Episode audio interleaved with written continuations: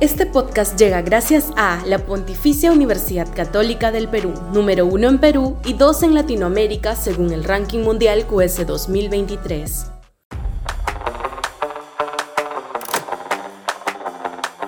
Tu policía, mi policía, la policía de nadie. Sudaca, Perú. Buen periodismo. ¿Ha hecho bien el Ejecutivo en observar la ley aprobada en el Congreso? Que permitía a los municipios dotar de armas no letales a sus respectivos cuerpos de serenazgo edil.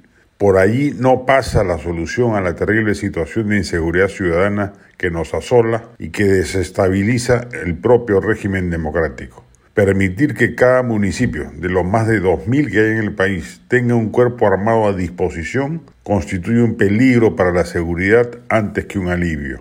La feudalización de la seguridad ciudadana, su entrega a intereses políticos menudos, su proclividad a ser capturada por la corrupción en muchas zonas del país, su probable empleo en resolver disputas limítrofes que no son pocas en el país. Solo en Lima hay como 10 entre distritos que hasta hace pocos años se agarraban a bastonazos y puñetazos para resolver sus impases. Sería el resultado de permitir semejante proyecto de ley.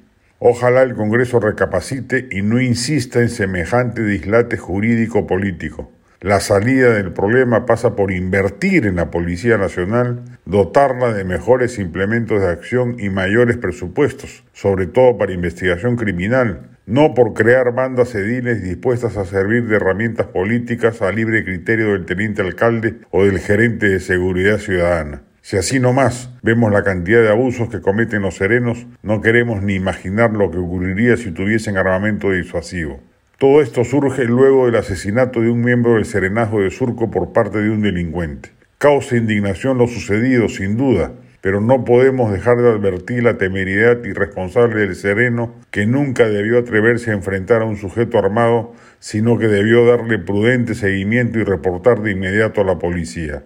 Un hecho lamentable pero equívoco ha dado pie a esta ola de populismo punitivo que a nada bueno conduce. El Estado, en su función básica de proveer seguridad, debe ser uno solo, no un personaje de mil caras. Si no lo hace a cabalidad, pues debe llevarse a cabo una profunda reforma policial para que lo haga, pero no menoscabar sus funciones o generar cuerpos parapoliciales de alto riesgo para la propia seguridad ciudadana.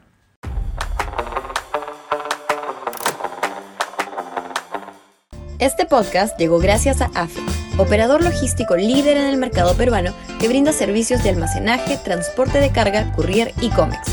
Los puedes ubicar en www.afe.pe. Este podcast llega gracias a la Pontificia Universidad Católica del Perú, número uno en Perú y dos en Latinoamérica según el ranking mundial QS 2023.